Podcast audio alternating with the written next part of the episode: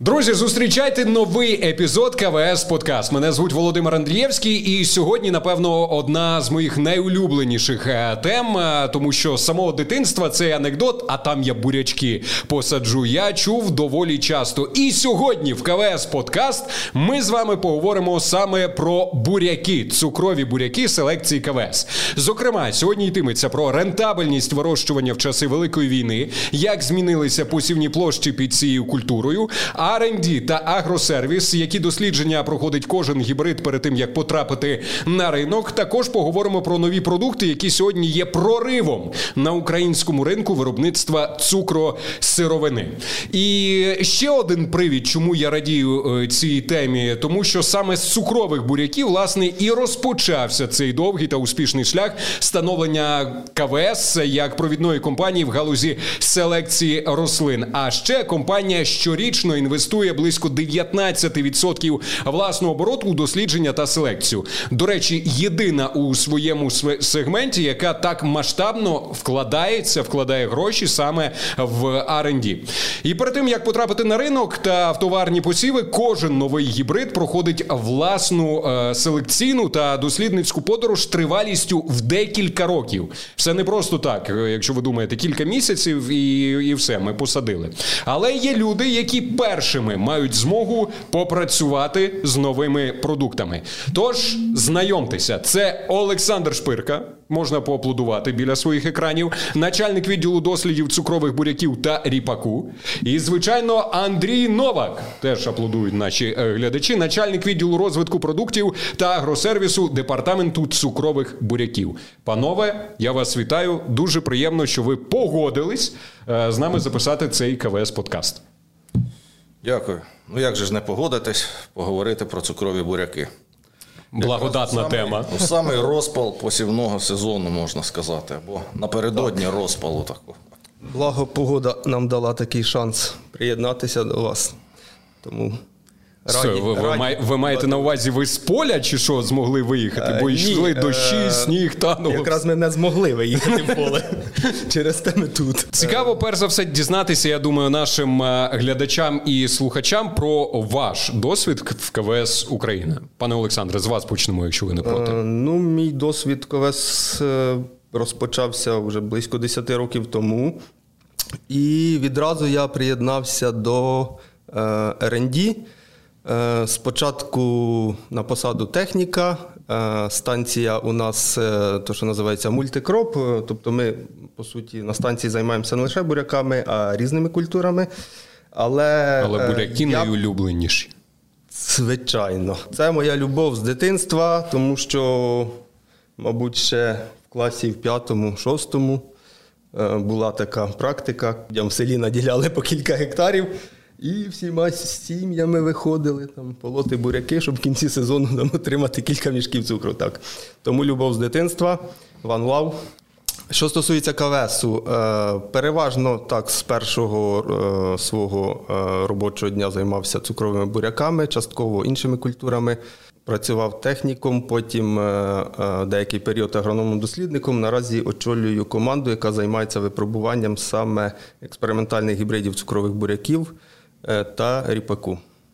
Про експериментальні гібриди і про новинки ми обов'язково ще сьогодні поговоримо, так щоб наші глядачі залишилися разом з нами. Пане Андрію, про ваш досвід в КВС. Я вже 14 років в КВСі. Угу. Моя діяльність розпочиналася з відділу продажу. Він у нас на той час теж був, можна сказати, мультикроп, тобто включав у себе і буряки, і інші культури. І ось е, чому, власне кажучи, і виникла ідея агросервісу, хоч це не наша, не українська ідея, але виникла така навіть потреба розвивати цей напрямок тут в Україні, бо ми зіткнулися досить часто стикалися от в перші, скажімо, роки нашої діяльності, моєї діяльності, стикалися з ситуацією, коли. Заходить е, новий гібрид, він вже потрапляє в наш прайс-лист. Нам треба його ось завтра йти е, продавати е, клієнтові, а ми про нього нічого не знаємо, крім назви цього гібриду. І навіть якісь там те, що я називаю паспортні дані, це тип гібриду, які там у нього толерантності є. Нам треба було телефонувати чи писати у штаб-квартиру і дізнаватися цю інформацію. Відповідно, маючи мінімум такої інформації, яка стосується гібриду, його особливостей, його продуктивності, ну, виглядали в очах клієнта далеко не завжди досить переконливо. Тому було прийнято рішення, що нам треба в Україні серйозно посилити цей напрямок агросервісу. Ну і, власне кажучи, крок за кроком ми почали будувати цю і структуру, і вибудовувати якусь і, і стратегію розвитку цього агросервісу. Ну і ця діяльність продовжується і до, до цього часу.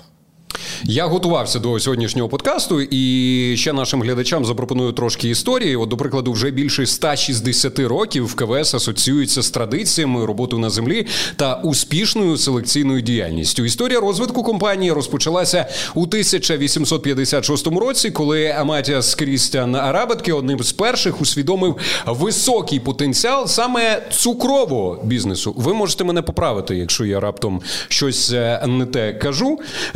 Е, саме цукрового бізнесу і придбав контрольний пакет акцій цукрового заводу і заснував е, КВС у Кляйн Ванселебені, що на Магдебурзькій рівнині. КВС Україна у березні цього року відзначила 23 роки діяльності в Україні. І якщо відверто казати, насправді так, от присутня, наскільки я знаю, на українському ринку з 1900 року. Правда? Правда. 1900 рік я знайшов цю інформацію. Бурхливо розвивається цукрова галузь, е, виробничі потужності зростають.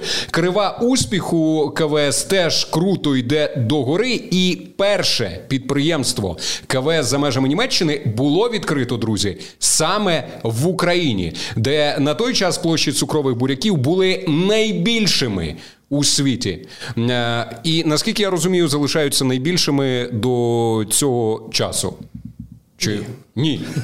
Але е, е, я знову пригадаю той анекдот. Знаєте, коли е, я просто ріс на Вінниччині у бабусі, там влітку ми кожного літа. І скільки я пам'ятаю, от куди не виходиш, там поле з буряками, буряки, постійно цукрові буряки.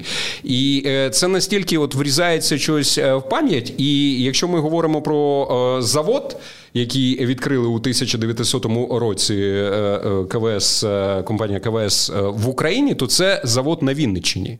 Правда, пане Андрію? Так, завод на Вінниччині. Ну, бачите, говорячи про цукрові буряки, справді вони так глибоко в'їлися в українську аграрну культуру, і справді для цього було достатньо багато підстав. В Російській імперії Україна вважалася житницею. Така, Таке було кліше, яке до останнього часу навіть ще, ще в Радянському Союзі е, вживалося. Але в той же час тут е, бурхливо е, розвивалася і цукрова галузь, і такі прізвища, як Терещенки, ті ж самі Бобринські і інші прізвища відомих українських, вони були і меценатами, вони були і цукрозаводчиками. Е, це невід'ємна складова української культури. А крім того, що буряки одна із найбільш трудомістких культур, вона і зараз одна із найбільш складних у вирощуванні культур, навіть враховуючи той високий рівень механізації і хімізації е, виробництва, все одно буряк залишається для агронома однією із таких найвибагливіших культур, яка вимагає ну, без перебільшення щоденного нагляду. Тобто, ось ти посіяв. І практично від появи сходів, ну ну максимум, я думаю, ти якийсь день можеш розслабитися. Ну, мається на увазі на поле йти не кожен день, а там десь через на на Великдень. Це один день, коли тоді можна. На Великдень якраз е, припадає досить часто посівна ще е, кампанія. Ось так як цього року у нас погода трошки затримує, і деякі господарства пару тижнів назад почали сіяти, тоді пару тижнів сніг, дощ і холод. І ось зараз, е, через декілька днів, саме масовий посів почнеться, і він триватиме якраз до Великодня. Тому в нас ось це більш, як правило, така ситуація, коли комусь на Великодень не вистачає якоїсь там коробки чи дві коробки насіння, і тому в нас авральний режим роботи такий саме на Великодень припадає і в нас, і в колег з інших департаментів, логістики. Якщо говорити про е, можливо якусь асоціацію з дитинства е, з буряками, Пам'ятаєте щось таке? Я можу свою розповісти те, що у мене бабуся знову ж таки Вінниччину е, згадуємо. Найулюбленіший регіон не дарма переїхав у Вінницю. Е, згадувати свою бабусю, то вона постійно з буряків, які от просто по підтином були, так виходиш, і буряки, робила. Е, я не знаю, можна в ефірі КВС подкасту це казати, але я скажу все ж таки, бурячиху робила у вас які асоціації? І наказували мені Володику, якщо ти побачиш когось з правоохоронних органів, ти ж не кажи, що бабця робить у сараї. І для чого їй стільки буряків було, пане Олександре? Е, ну, з бурячихою, да, асоціація, мабуть, мабуть, у всіх. У мене до цієї пори дядько, е, який е, на Західній Україні проживає. Коли я приїжджаю в гості, постійно мене запитує, ти ж буряками займаєшся цукровими, буряками. Так, а чого ти мені не можеш бурячихи хоч трошки привезти? Кажу, ну зараз якось не ті часи, люди вже не так сильно займаються цим, і ніхто не хоче морочитися. Якщо є просто навіть е, для виробництва е, самогону, можна взяти просто цукор зробити вже з цукру продукт, який там буде то більш не там то. чистим. Ой, ні, це не те, я так пам'ятаю. От колись приїжджав я до вас в гості. Я, до речі, е, сам родом ну, практично на межі Вінницької Черкаської області. От я пам'ятаю, приїжджав, яка ж вона була та бурячиха. Е, на щастя, я, ну, чим, на жаль, не куштував. Приїжджайте на Вінниччину, там пригостять 100%. Пане Андрію. Втрачаються традиції вже. Треба якусь вінтажну робити. варіння на сьогоднішній день справді. Е, чому бурячиха була популярна? Ну, найдешевша сировина із доступних сировин для е, самогоноваріння. От на, на півдні, е, де я маю коріння, там бурячиха не була такою популярною, там більше фруктові використовували матеріали для цього. Ну, але ну, має щось мінятися хоча б там за 200 років. Ну, вже втрачаються, може, традиції одні, ну е, набуваємо якихось інших. Ну, але ще раз скажу, буряк, буря... саме через бурячиху буряк, напевно, вже став таким мемом української культури, української аграрної культури. І він таким мемом залишатиметься ще довго поки будемо вирощувати буряк. Друзі, перед тим як перейти до обговорення нашої ключової теми про створення та дослідження нових гібридів, хочеться згадати і про рентабельність вирощування цукрових буряків, зокрема про зміни в структурі посівних площ, зумовлені тривалою агресією всім добре відомої, так би мовити, паразитуючої країни. Я думаю, що ніхто не буде проти, якщо я так скажу. І е, ну, скажімо так, е, поговорити безпосередньо з гравцями ринку дуже прям хочеться, які професійно займаються виробництвом е, цукру. І я можу пообіцяти нашим глядачам і слухачам, що ми обов'язково запишемо цей подкаст безпосередньо з гравцями ринку у майбутньому. Тим не менш, Андрію. Основні тенденції, які спостерігаються в сегменті вирощування цукрових е, буряків, як вплинуло е, вплинула повномасштабна війна на прийняття рішень аграріями, і можливо, цукровий буряк це вже не така нішева культура, як говорили раніше. Ну, я думаю, що треба розпочинати з того, е, що навіть у світі е, тенденція щодо посівних площ цукрових буряків полягає в тому, що площі е, поступово, але знижуються, зменшуються. Не в останню чергу це пов'язано із тим, що просто зростає сама продуктивність. Якщо раніше врожайність е, цукрових буряків ну, в Україні візьмемо, скажімо, кінець 80-х, е, початок 90-х років. Врожайності тоді 25 тонн, 30 тонн, там нехай 35, це вважалося цілком нормальним. То зараз офіційно, офіційна статистика каже, що е, Україна вже переступила рубіж у 50 тонн з гектару, тобто вдвічі більше. І аналогічна тенденція і щодо інших країн. Е, тобто просто не потрібно вже стільки гектарів для того, щоб виробити потрібну е, для споживання кількість цукру. Е, це така світова тенденція. Вона абсолютно дзеркально відбивалася до останнього часу і в нас в Україні. Площі поступово скорочувалися. З чим це ще пов'язано?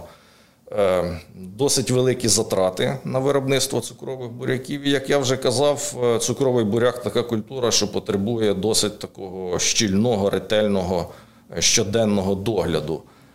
Тому досить багато господарств, які орієнтовані на такі швидкі гроші,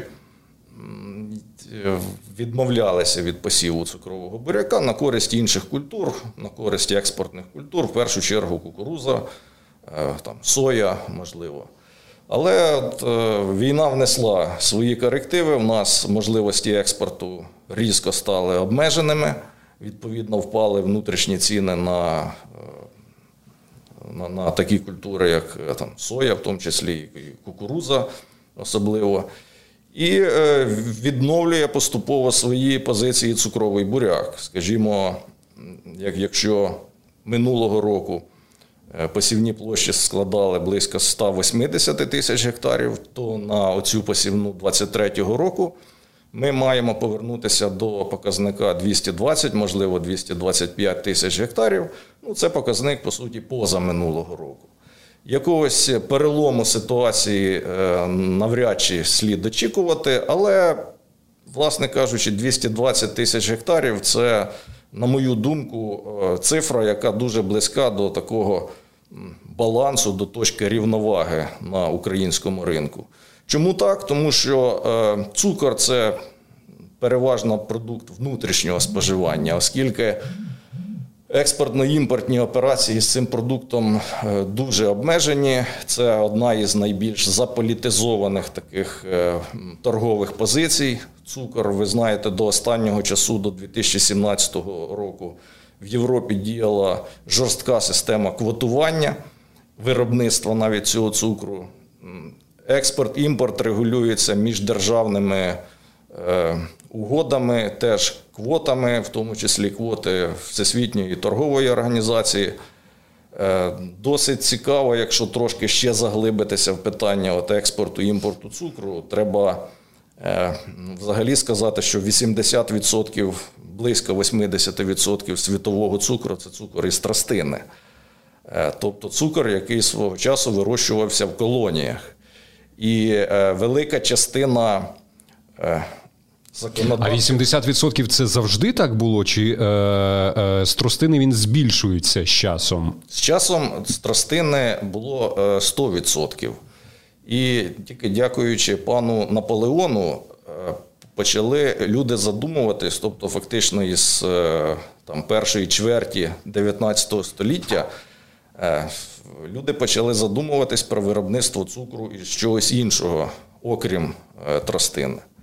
Так ось досить велика частина торгівельних обмежень на імпорт цукру, скажімо, до країн Європейського Союзу, має коріння своє ще в колоніальні часи коли е, такі країни, як е, е, ну, деякі країни острови Карибського басейну, які свого часу багато вирощували тростинного цукру і були колоніями деяких європейських країн. А зараз, вже в постколоніальний час, вони оці квоти на імпорт до Європи цукру мають як своєрідну компенсацію за ті колоніальні часи ну, їм дають таку можливість заробити трошки грошей на експорті цукру до Європи, ну, начебто компенсуючи оці е, століття е, колоніального часу. Шановні е, наші експерти, я наскільки розумію, ви представляєте різні бізнес-підрозділи, е, але ваша діяльність при цьому тісно взаємопов'язана. Е, розкажіть, яким чином в чому власне полягає цей міцний тандем R&D і е, агросервіса в КВС Україна? Основна ціль е, підрозділу R&D в Україні селекційної станції нашої є випробування експериментальних гібридів, більша частина з яких в процесі будуть вибраковані селекціонерами. Взагалі в КВС нас поєднує одне це ціль. Ціль наша забезпечити виробників насінням належної якості е, згідно їхніх запитів. І це стосується не лише буряка, але особливо буряка. Е, а от якраз відділ агросервісу у нас е, найкраще знає, які є ці запити від виробника. Тобто, ну, якщо пояснити на прикладі, наприклад, звертається до нас Андрій Богданович із пропозицією, а давайте зробимо дослід на стійкість до певних там кореневих гнилей. Тому що є Андрій там Богданович звертається з таким. Андрій Богданович звертається регулярно, і він нас е, да, любить щось придумувати. Не соромиться іноді, звертатися. Іноді ми якби доходимо до до того, що ми да, це зможемо зробити. Іноді, звичайно, там ми ще беремо паузу подумати.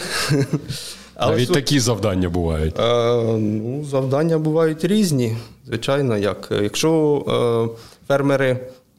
А вони у нас, ви знаєте, бувають дуже е, наполегливі в своїх запитах. Іноді то е, до них треба йти підготовленим. А відповідно, щоб мати цю інформацію, ми повинні провести е, ці випробування. Андрій Богданович в результаті отримує дані. Цими даними він може оперувати і може вже робити рекомендації клієнтам без страху впасти лицем в бруд чи якось так. Пане Андрію, е, ваша думка стосовно взаємодії R&D і агросервісу? Комфортно вам взагалі в тандемі такому працювати? Комфортно. Тим більше е, треба сказати про е, унікальність взагалі самої служби, такої як селекційна станція. Тому що, якщо ми говоримо про наших конкурентів, структури такої немає ніхто. У всякому разі настільки широких, е, широкомасштабних випробувань не проводить жоден із е, наших конкурентів. І ось як казав Олександр, якщо говорити про селекційну діяльність, е, це справді така замкнена система, яка покликана для того, щоб отримати внутрішню в першу чергу інформацію, яка потім аналізується і служить ґрунтом для якихось висновків. А агросервіс і наші, скажімо, досліди агросервісні це свого роду точка дотику між ось внутрішніми селекційними е, роботами, дослідами і ринком. Це такий, наче канал. Е, він працює, до речі, в обидві сторони. І е, з ринку йде інформація, потреби, запити на якісь потреби, досліди, ось як казав Олександр. І в іншу сторону ринок має змогу отримувати е, доступ до бачити своїми очима нові гібриди, які будуть зареєстровані тільки завтра чи післязавтра, скажімо так. І у нас є навіть і вже й е, практичний досвід, коли ось е, завдяки тому, що представники ринку, виробники мали доступ до наших гібридів, вже певні їхні стереотипи ламалися. Бо в Україні зараз такого Е, незалежного джерела оцінки чи незалежного джерела інформації, яка би стосувалася проблем вирощування цукрових буряків, чи, скажімо, оцінки продуктивності того чи іншого гібрида, немає. Е, кожен, тобто кожен виробник він вариться в якомусь власному бульйоні, в цьому бульйоні із власних якихось е, Е, міркувань, стереотипів, забобонів, якихось от неправильних, іноді правильних, іноді неправильних висновків. І коли ти запрошуєш їх на наші досліди, ми це робимо регулярно. Тобто ми двічі проводимо обліки врожайності на ранні терміни і на пізні. Кожного разу ми запрошуємо от виробників, які виявляють бажання приїхати, будь ласка, стійте у нас за спиною, дивіться кожну цифру, яку ми записуємо, ви перевіряєте. На ваших очах викопали, на ваших очах зважили. Бачите, ось кожен гібрид. Тоді починають вже вірити, да? тоді, яко, тоді я, якось більше вже розуміння є. Є випадки, коли просто ми переламували якісь стереотипи, коли приїжджав до нас е, представник найближчого цукрового заводу, казав, та ну що там. КВСовські буряки якісь такі, якісь не такі. Кажу, ну дивись, купа. Е, вже там тони три лежить е, накопаних різних гібридів. Давай подивимося, будуть там якісь проблеми. Ми підходимо, починаємо перебирати, проблем немає ніяких. Він бере собі в мішок, набирає, везе в е, лабораторію свою заводську, щоб там провести аналіз, якийсь каже: ви знаєте, да, це ж кращий буряк, ніж той, що я сію зараз. І на наступний рік він вже починає брати наш буряк, і так ми нарощуємо, нарощуємо. Ну, Одна із таких е, задач служби агросервісу, яку ми можемо виконати тільки завдяки ось е, роботі колеги з селекційної станції. А можливо, пам'ятаєте якісь оригінальні запити стосовно дослідів, проведення дослідів е, дослідів від ваших клієнтів? От щось таке, що врізалося в пам'ять, і в свою чергу ви якісь теж досліди проводили, такі, що запам'ятається, напевно, на все життя, пане Андрію. Оригінальні запити були, але я їх більше в розряд таких жартів переводжу, тому що ну, Якщо буквально е, сприймати всі запити з ринку, то е, ну, далеко не, не, не зайдеш. Ну, Всім хочеться, знаєте, щоб воно було універсальне якесь, щоб е, мінімум мінімум турбот, мінімум затрат. Буквально, щоб ти ось його там десь. Навесні посадив, восени зібрав. Та навіть щоб посадив, отак от кинув, а воно само росло. І, ну, ну, Це все я ж кажу, це більше Е, більше жарт. Е, Запит до відділу R&D. Є такі, які можна отак от насіння таке кинути і е, все, і забути. Жарт є в мене з цього приводу. Стосується він, правда, не буряка. Колега колись в нас такий був, на жаль, на пенсії вже. Казав. Що, буряк, треба треба готувати е, площу, посівне ложе, має все ідеально бути. Це ж вам не кукуруза, той очерет кинь, куди там і не проросте. Так що е, до мене безпосередньо запити від виробників е, не поступають, тому що ну, шлях комунікації якраз цього плану дослідів. Через агросервіс. Так. Відділ так, продажу так. і агросервіс ми працюємо по суті паралельно. Так. Ну, Наша задача бути на полях від посіву до збирання врожаю, щоб раптом якісь проблеми, десь ми щось підказували клієнтам. Питань завжди вистачає. Ну, ми далі, напевно, будемо говорити про ці. Звичайно, поговоримо. Я пропоную трошки докладніше зупинитися на посівній, враховуючи, що ми записуємо наш КВС подкаст на початку квітня. Якраз пан Андрій вже це сьогодні сказав. Триває активна кампанія посівна. І е, у мене запитання стосовно і дослідних ділянок, і запитання стосовно того, що посівна у нас е, супроводжується морозами в Україні. Принаймні, я пам'ятаю, мінус два, мінус три було. Чи е, може це якось негативно? Негативним чином вплинути на посівну, пане Андрію? Може. Е, великої катастрофи я не очікую, але враховуючи те, що досить значні площі вже посіяні, це можна сказати, десь там близько 30 тисяч гектарів, можливо, на сьогодні. І частина з цих гектарів вкрита снігом, частина потрапила під дію негативних низьких температур. Тобто можна очікувати певні проблеми із е, схожістю, але ну, звинувачувати, е, скажімо, виробників в тому, що вони зарано посіяли, я би теж не став. Тому що ось питання оптимального часу посіву, воно завжди дискусійне, завжди ризикове і завжди лежить на відповідальності агронома. З одної сторони, нам треба провести посів якомога раніше. Для того, щоб буряк якомога раніше зійшов, якомога більше сонячної радіації встиг переробити і відповідно виробити більше цукру. Це наша задача. З іншої сторони, на сьогодні ми ще не навчилися достовірно і хоча б там на два тижні наперед гарантовано прогнозувати погоду. І ось це складає таку найбільш е, ризикову для посіву ситуацію. Ми не можемо знати, що буде через е, там днів 10, скажімо, ну нехай через тиждень. А сьогодні погода нібито дозволяє вже робити це посів. Ну і ось вимушені. Вимушені робити таким чином, але в результаті виходить як, що частина е, посівів відбувається до оптимального часу, частина після, а якась частина якраз в оптимальні терміни. Тому ну, ну да, тут е, цілком згоден, що якби можна було так і все посіяно, то це, звичайно, можна чекати оптимальних строків. А, Але ну, загалом якби побутує така думка, що сходи е, буряка потрібно отримати на запасах зимової вологи. Тобто не потрібно, щоб ти посіяв, а потім молитися, чекати, поки дощ піде, щоб він зійшов. Через те, якби е, тут е, є розуміння того, чому люди поспішають.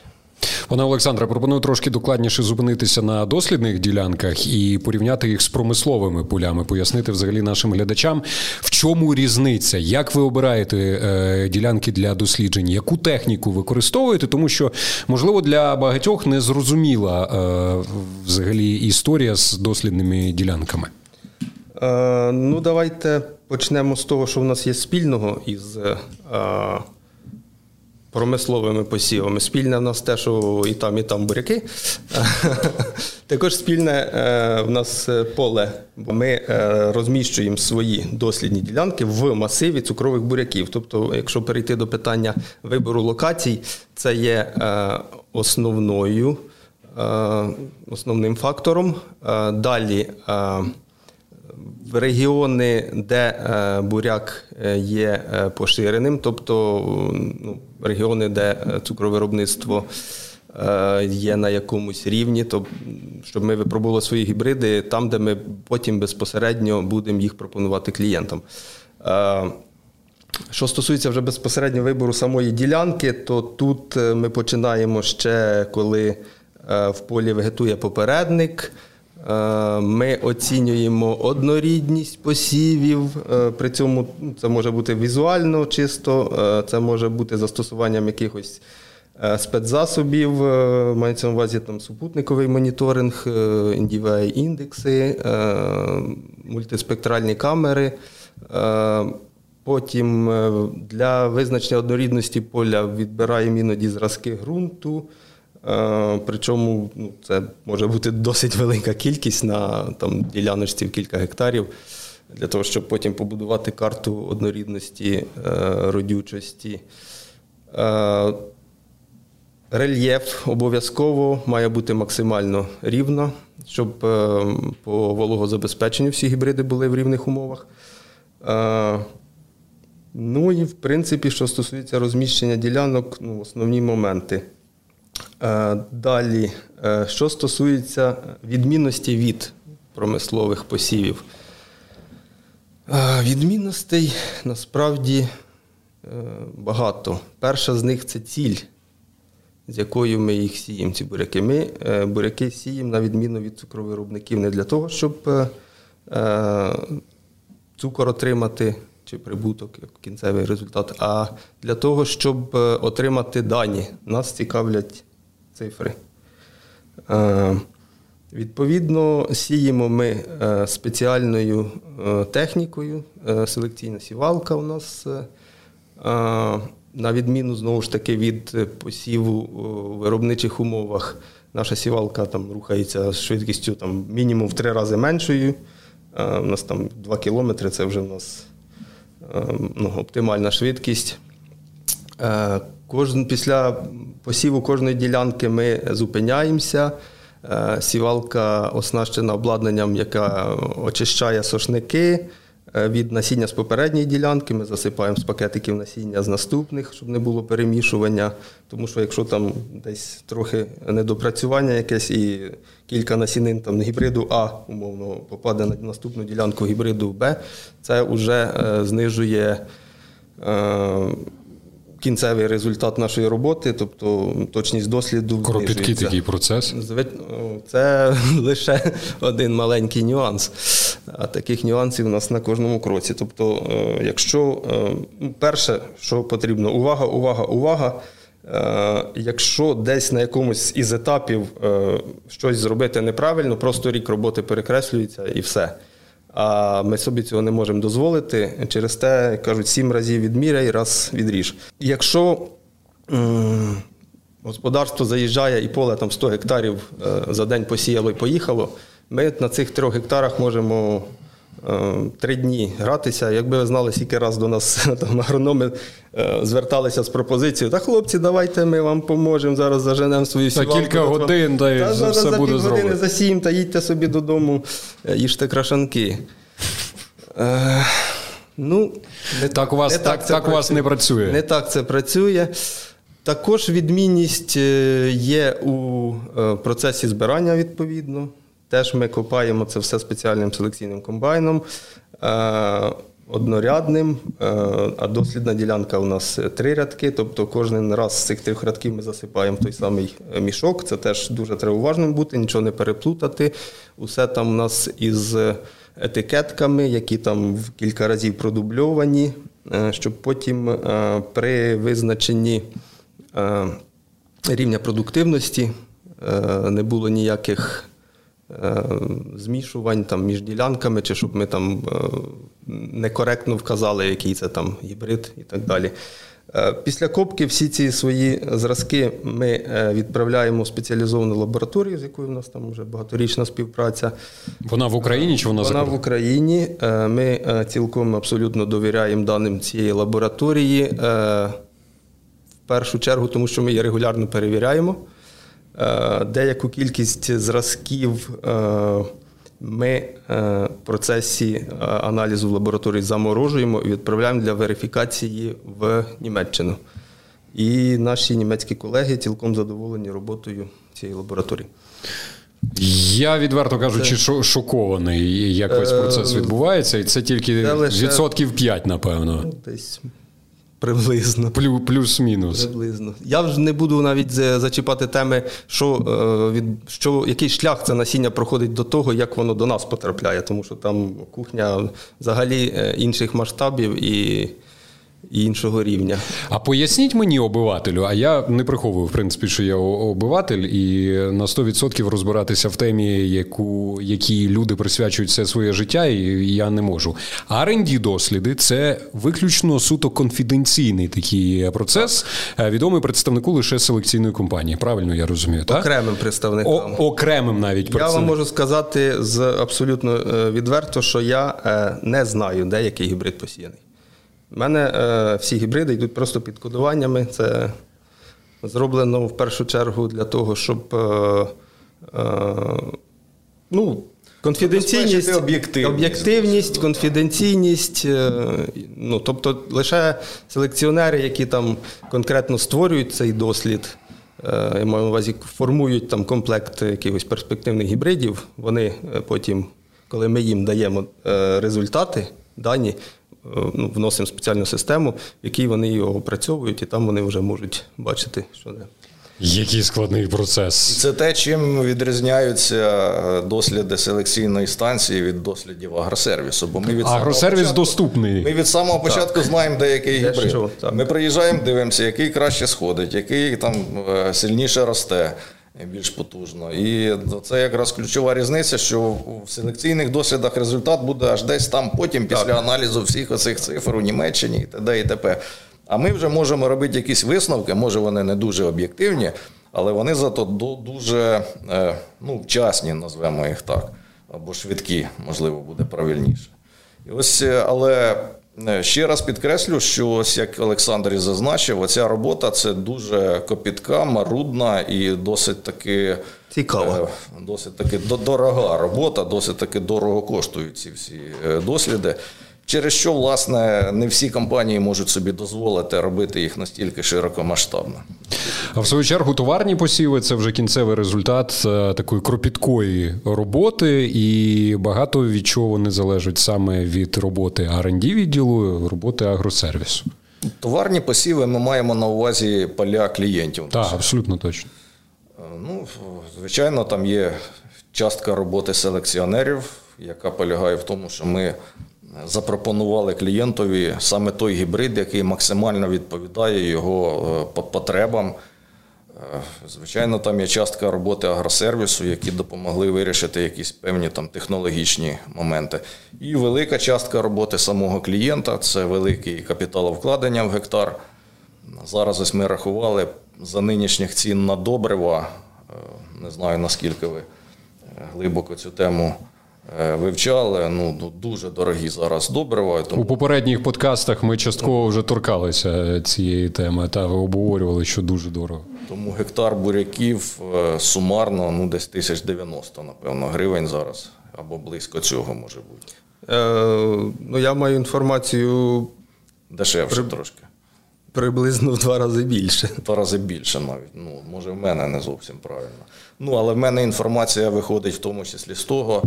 Е, з інформації я знаю, що клієнти суттєво економлять зараз на добривах. звичайно. Ну, от намагаються все-таки. Навіть за таких високих цін на цукор, які зараз на ринку, ну, все одно досить великий оборотний капітал має вкладатися і в добрива, і в засоби захисту. Ну, звичайно. Знову ж таки, е, селекція КВ знаходиться в постійному пошуку інноваційних рішень для задоволення потреб агровиробників і для забезпечення довгострокового економічного е, успіху. І стабільно з року в рік е, ринку пропонуються нові продукти, які володіють кращою стійкістю до найпоширеніших хвороб, які найпоширеніших хвороб, які заважають отримати, скажімо так, бажану урожайність і в свою чергу бажаний прибуток. Андрію, які основні проблеми у агровиробників е, виникають при вирощуванні культури, про яку ми сьогодні говоримо про буряки, і які рішення ви маєте для них? Ну, справді варто на початку зазначити і підкреслити те, про що вже згадував Олександр. Селекційна робота це робота на вибраковку. Тобто є певні наші стандарти, з якими ми порівнюємо всі нові гібриди. І якщо ці гібриди не мають суттєвих переваг по тим чи іншим параметрам, ми, на жаль, вимушені їх вибракувати. Е, процес такий, ну я не знаю, як для селекціонерів, але от для мене, хоч я підключаюся десь там вже на кінцевих етапах, він теж може бути іноді досить болючим. Бо ті гібриди, які нам сподобалися, ми ж вже знаємо, як називаються ці гібриди. Це для них це просто номери якісь. Ми знаємо, як вони як їх звати, як вони називаються. І тоді раптом у, вони. У вас е, уже більш тісніші такі взаємини. Ну, так. Порівняйте номер і, і ім'я. А в Андрія Богдановича Гарем просто вже менший. А Бо якщо в нас на полі там більше 300 гібридів. Такий номер 245, а тут уже то важко всім. тут уже Ладіслава. КВСовські гібриди цукрових буряків мають жіночі імена. Владіслава, Світлана. Ну, іноді просто жіночого роду, там там акація, наприклад, у нас популярний Дар'я. Красиво. Популярний. Красиво. Ну, Мені більше подобається, ніж номерні знаки. Згоден. Так ось повертаючись до проблем, е, весь масив проблем він, його можна пов'язати із сівозміною. Це проблеми, які от, е, постійно можна сказати, або як би їх назвати, такі стратегічні проблеми, вони довготривалі проблеми вирощування цукрових буряків. Пов'язані саме з тим, що буряк в Україні, та й не тільки в Україні, він вирощується в вузькій сівозміні. Якщо агрономічно обґрунтовано, ну, напевно, була би, скажімо, шестипільна сівозміна, то в нас в кращому випадку це чотирьохпільна, а іноді там трьохпільна буває.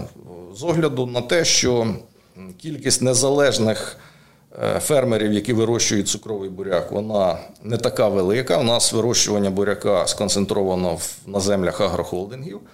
А ці площі, вони, як правило, обмежені, і там немає такого великого простору для маневру от, е, в сівозміні.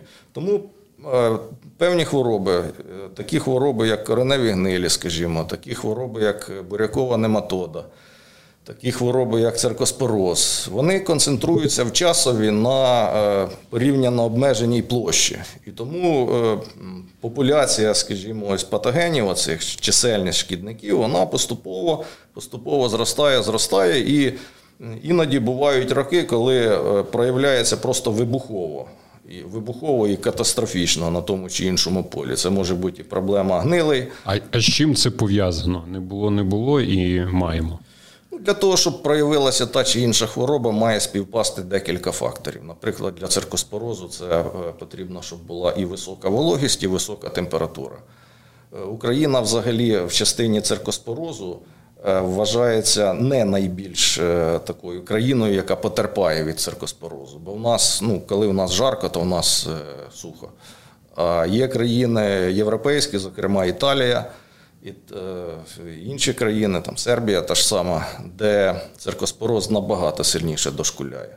Так само так само нематоди це стосується. Можна сказати, що нематода проявляється там, де знову ж таки більше вологи. От їй чомусь там більше подобається жити. У нас це переважно західна частина України, на сході нематоди або немає взагалі, або набагато менше. Так само кореневі гнилі. Е, для розвитку патогенів е, потрібна певна комбінація факторів, і плюс ще накладається комбінація факторів росту і розвитку самого буряка. І тільки тоді воно десь там співпадає і дає оцей вибух. Але е, якщо заглянути глибше в ґрунт, то як би ми не намагалися цього уникнути, але популяція цих патогенів, вона ну. Сказати, що вона зберігається, це було б неправильно. Там різні темпи збільшення.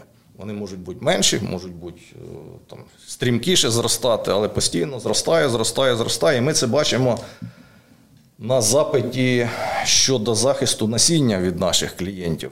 Е, Якщо раніше, років ще 12-15 назад, продавали насіння, скажімо, із е, досить слабким інсектицидним захистом, то зараз це вже повинен бути максимально можливий, максимально потужний інсектицидний захист. Плюс ми додаємо і мікроелементи, плюс ми додаємо е, нові технології, в нас і біологічні якісь компоненти.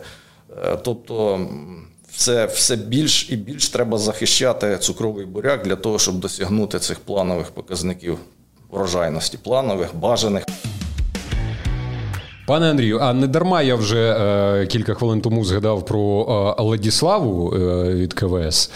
В чому унікальність? Тому що частенько я чув Владіслава, Ладіслава, Ладіслава. Це от прекрасне жіноче ім'я.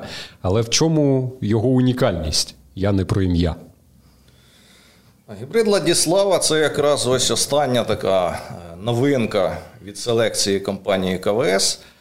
Унікальність цього гібриду полягає в його унікальній стійкості чи толерантності, правильніше так назвати, до е, такої хвороби, як церкоспороз.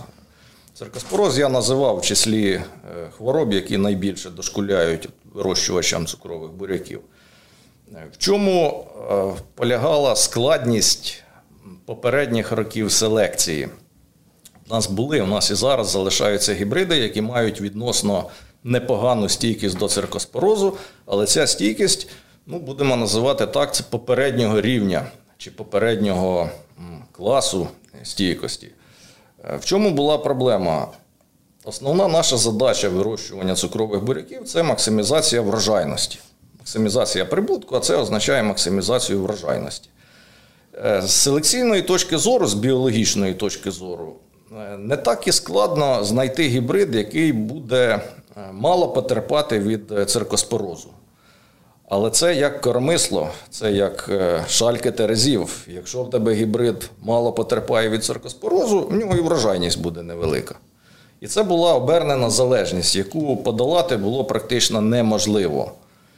Е, Тобто гібриди кращої продуктивності, вони, як правило, були слабіші проти циркоспорозу.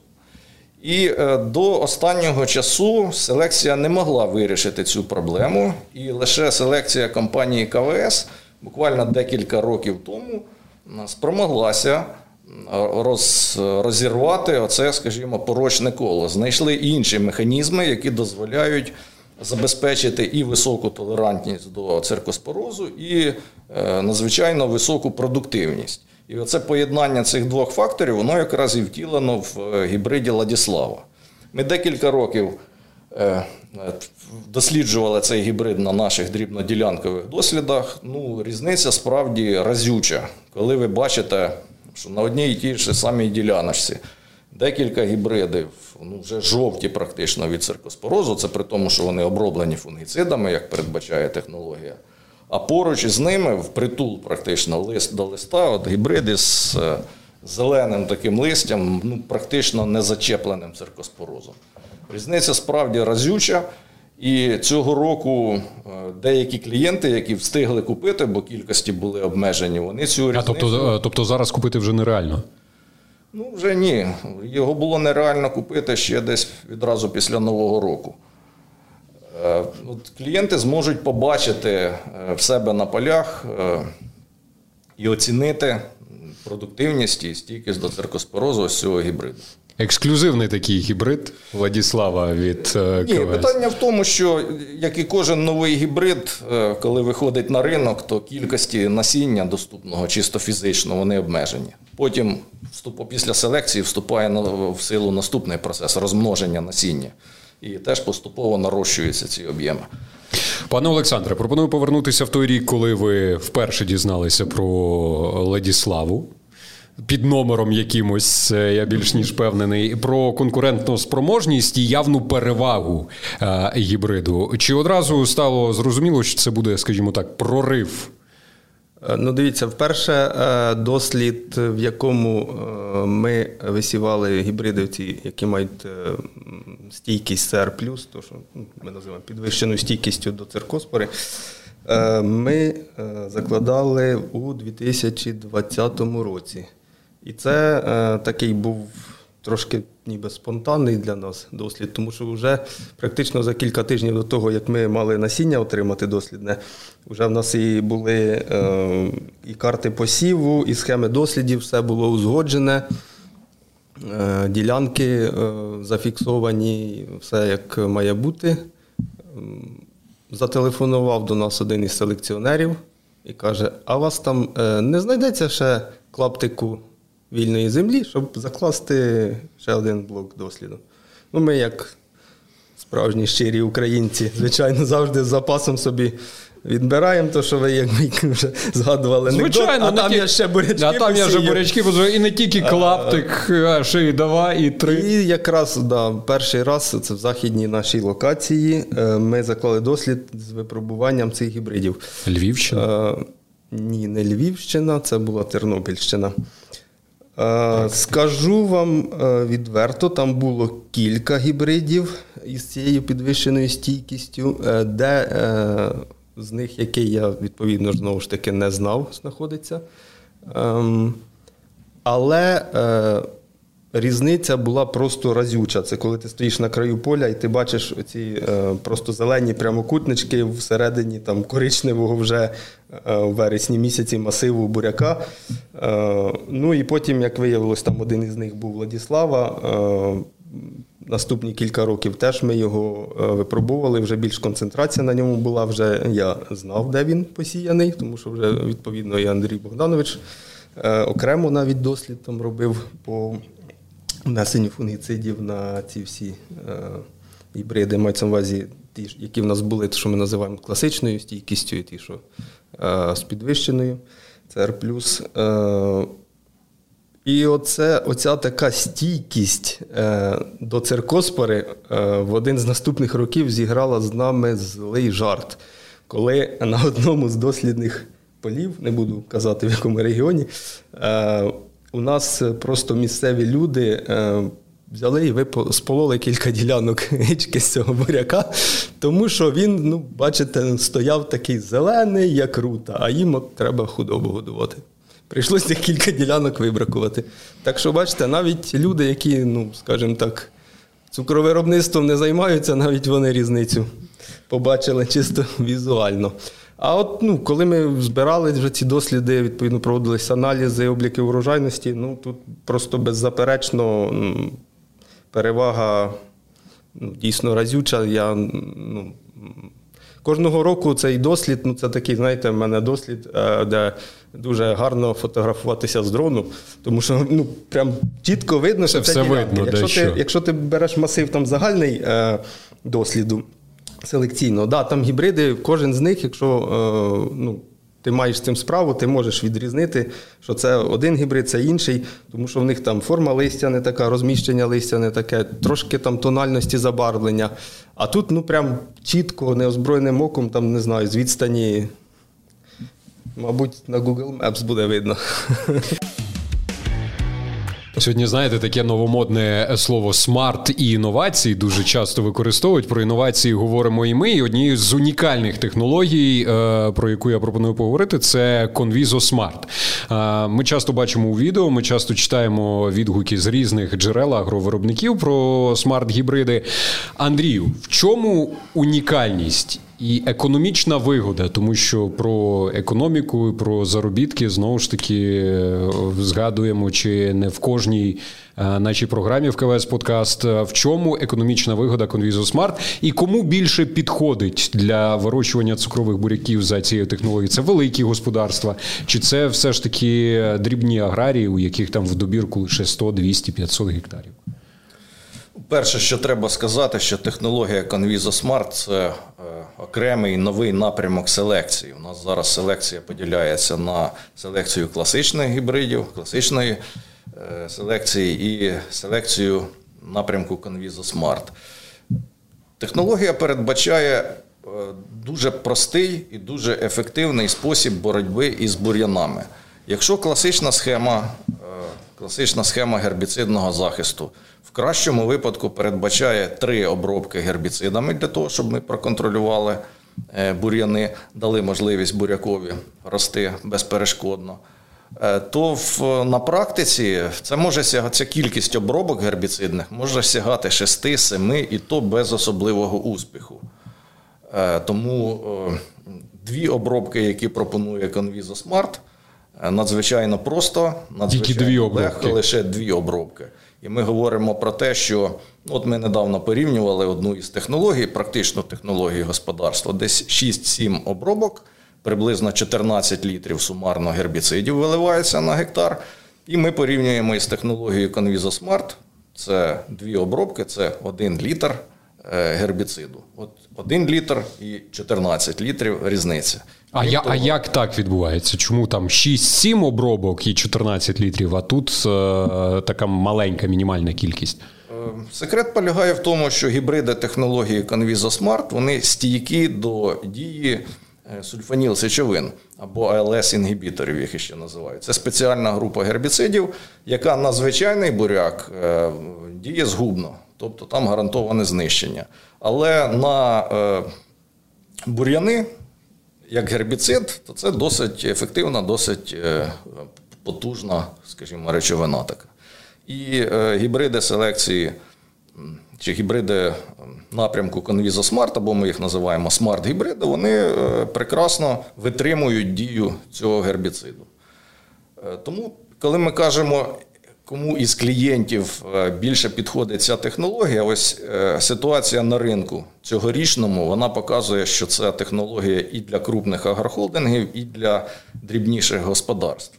Тому що для крупних агрохолдингів це набагато простіше е, технологічно.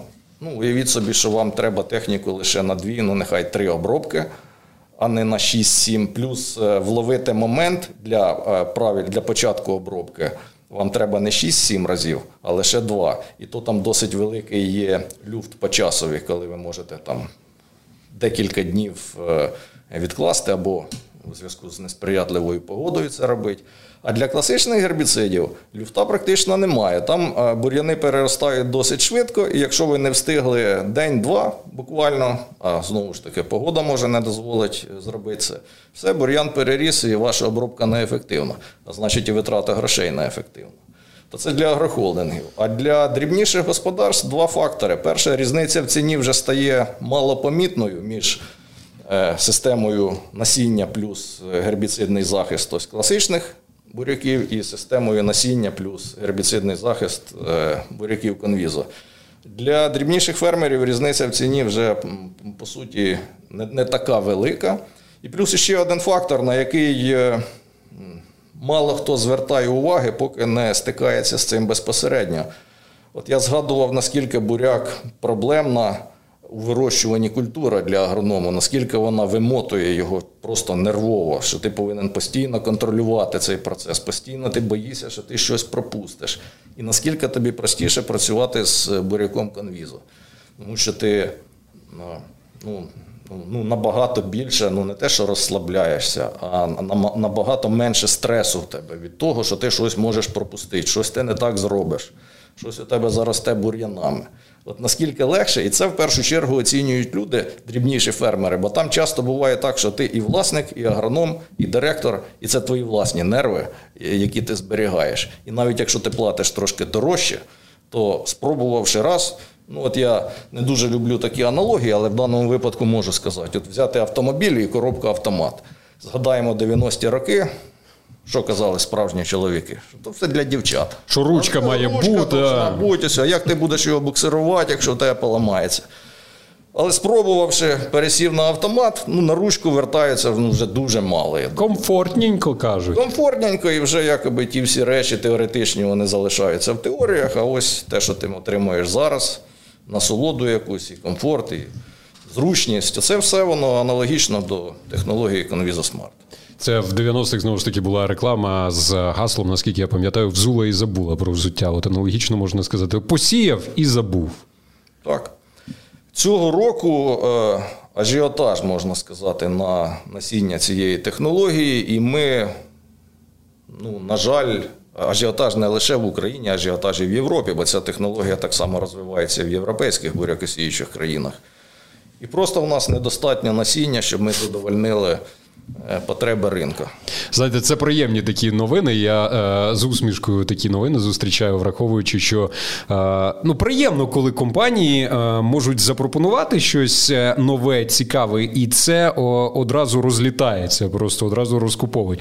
А за скільки взагалі потрібно замовляти? За скільки потрібно домовлятися, щоб е, на новий сезон, скажімо так, гарантовано бути з насінням? Ну, от ми більше зараз йдемо е, в європейській такій тенденції от, в цьому напрямку, а там відсотків, е, ну, якщо говорити за Німеччину, як приклад, якщо я не помиляюсь, відсотків 80 замовлень на наступний рік робиться вже в червні місяці. Тобто ще росте, ось тільки посіяли, по суті, е, буряка, ми вже замовляємо на наступний рік. Ну, В Україні, звичайно, далеко не цей відсоток, але ми йдемо до. до до, цього показника, скажімо, то, чи до цієї е, ну, філософії замовлення насіння, ну, десь, е, я вважаю, в жовтні місяці вже треба розуміти, що ти хочеш і скільки ти хочеш. Досить часто, от якщо вже згадуємо цю тему, на мій превеликий подив, навіть досвідчені агрономи, які не один десяток років вирощують буряки, е, от у них питаєш, ну давайте щось вже говорити про наступний рік. Відповідь така: ну давайте ми ж зберемо цей рік. І ми подивимося, що. Так що ви дивитесь? Ну, ви якісь радикально нові гібриди будете брати? Ну, ті ж самі гібриди, плюс трошки нових. Ви ж ці гібриди вирощували там 3 чи 5 років вже. Ну, Що ви чекаєте від цього року? І ось, але якийсь такий стереотип є, що ми ось зберемо цей рік, побачимо, бо ми або не пам'ятаємо, що було позаминулий рік, а ще якщо поза позаминулий, то це взагалі там щось давно і неправда було. Мало хто е, дає собі, скажімо, праці такої вести просто статистику. Ну, от В агрохолдингах воно ведеться, а в таких господарствах е, дрібніших ну, далеко не кожен раз. Ну, от як не парадоксально. Ну, але все одно, враховуючи реалії ринку, хочеш мати те, що ти хочеш, будь ласка, там, жовтень місяць щось вирішуй. Навіть можна раніше. Можна і раніше, насправді можна і раніше. Я би робив так, що ну, відсотків 20 ти можеш гарантовано планувати, бо ти спираєшся на відомі тобі гібриди. 20% залишай на щось нове, або на те, що в тебе площі скоригуються, або на те, що ти там поміняєш трошки асортимент, якийсь один гібрид від одної компанії спробуєш, другий від другої. Ну, Це лише 20%. На 80% я вважаю, запросто можна планувати на рік наперед. Пане Олександре, а є якісь особливості розміщення rd е, ділянок е, класичних гібридів і гібридів Conviso е, Smart? Ну, єдина особливість розміщення полягає в тому, що ми їх розміщуємо окремим блоком, тому що відповідно ми там теж вносимо гербіцид Conviso 1. І е, цей окремий блок він захищений, ну, всіяний захисною такою смугою. Е, щоб не було там знесення препаратів, е, щоб конвізо не потрапляв на класичний буряк, відповідно, там бетональна група чи інші гербіциди не потрапляли на конвізо, е, перекриття там ніякого. Ну і в принципі на цьому якби. По розміщенню все. Агрохолдинги і малі фермери всі бачать перевагу конвізу. Я в себе в дослідах теж бачу перевагу конвізу. Тому що дійсно я е, посіяв, я знаю, що я собі спокійно внесу два рази конвізо, і в мене от ця частина поля точно буде чиста. А от з класичними трошки, скажімо так, е, більш проблематично, тому що в нас вже локація не одна. Всю е, свою там, техніку ми е, з собою возимо. Е, ну, Тобто від посіву і до збирання всі операції ми виконуємо самі.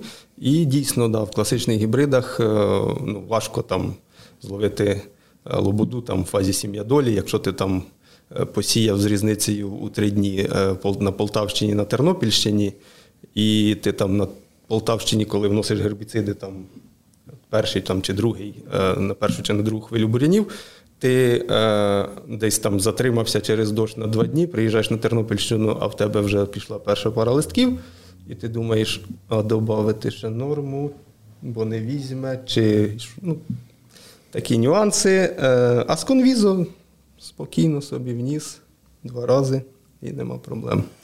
Так що я дуже надіюсь, може селекціонери там подивляться це відео, нехай збільшують кількість ділянок конвізу. Вони подивляться зменшують класичних. 100%. Справді так і є. І це вже тенденція, яку Вона ми можемо констатувати.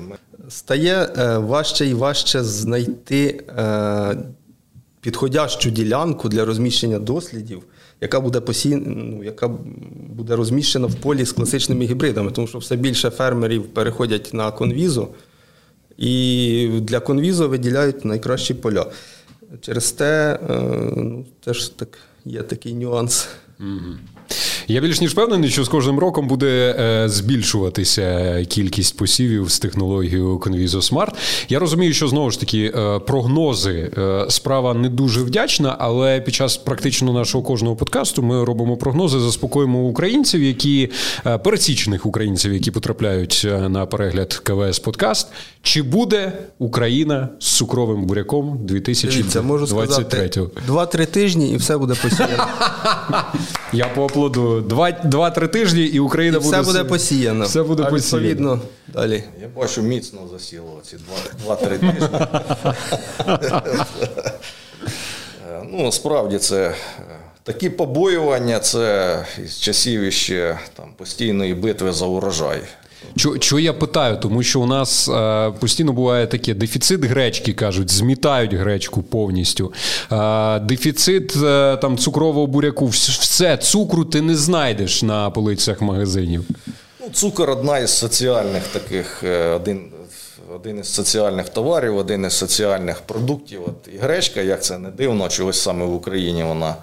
І цукор вважається таким е, маркерним продуктом, по якому населення наше намагається відслідкувати добробут в державі, ризики якісь потенційні і так далі.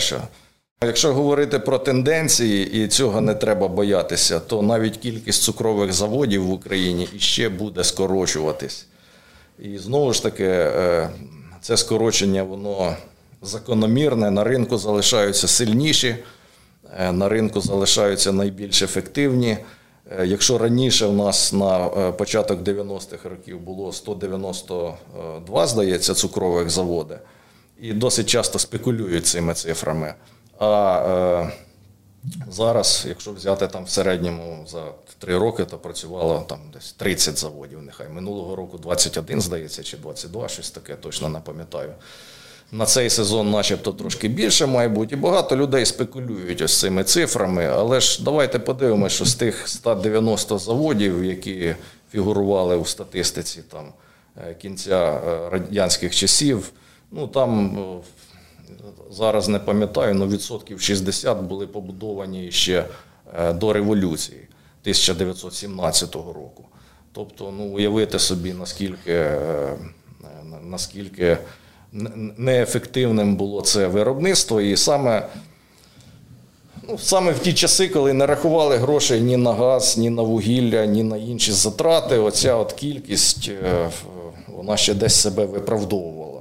Зараз е, вже такого розкошу немає, і е, зростають і потужності переробки. Ну, відбувається все те, що відбувалось в Європі. Абсолютно один до одного. Зменшується кількість, але за рахунок е, збільшення там, умовно якості. Збільшується потужність переробки середньодобова, збільшуються е, виходи цукру, тобто зменшуються втрати при переробці. Це абсолютно нормальний закономірний процес. Україна із цукром буде до того часу, поки е, людству взагалі буде цукор потрібен. Заспокоїли. Я можу єдине сказати: цікаві співрозмовники, нереально цікаві. Е, Потужна тема для обговорення і, звичайно, яскравий подкаст. КВС подкаст е, вийшов сьогодні. Панове, я вам дуже дякую. Е, Дякую за науку, тому що кожен раз, коли до нас приходять е, обговорювати якісь теми наші експерти, я теж вчуся і е, глядачам дякую за розуміння цього. І знову ж таки, хочеться напевно завершити наш сьогоднішній КВС подкаст гаслом компанії КВС. Майбутнє починається з минулого. Сіємо майбутнє з 1856 року. Будемо дивитися в світле майбутнє, як казав один київський класик у майбутнє може зазирнути не кожен, а тільки то. Я продовжувати не буду. А ще, звичайно, хочеться подякувати Збройним силам України. Дякуємо вам, хлопці та дівчата, за те, що бороните і даєте можливість е, записати подкаст, даєте можливість донатити, підтримувати, даєте знову ж таки можливість створювати нові гібриди, випробовувати їх, отримувати високу врожайність, підтримувати Україну. Все це е, завдяки Збройним силам України. Ми вам дякуємо. Низький уклін за те, за те, що бороните нашу країну. І звичайно, слава Україні! Героям слава!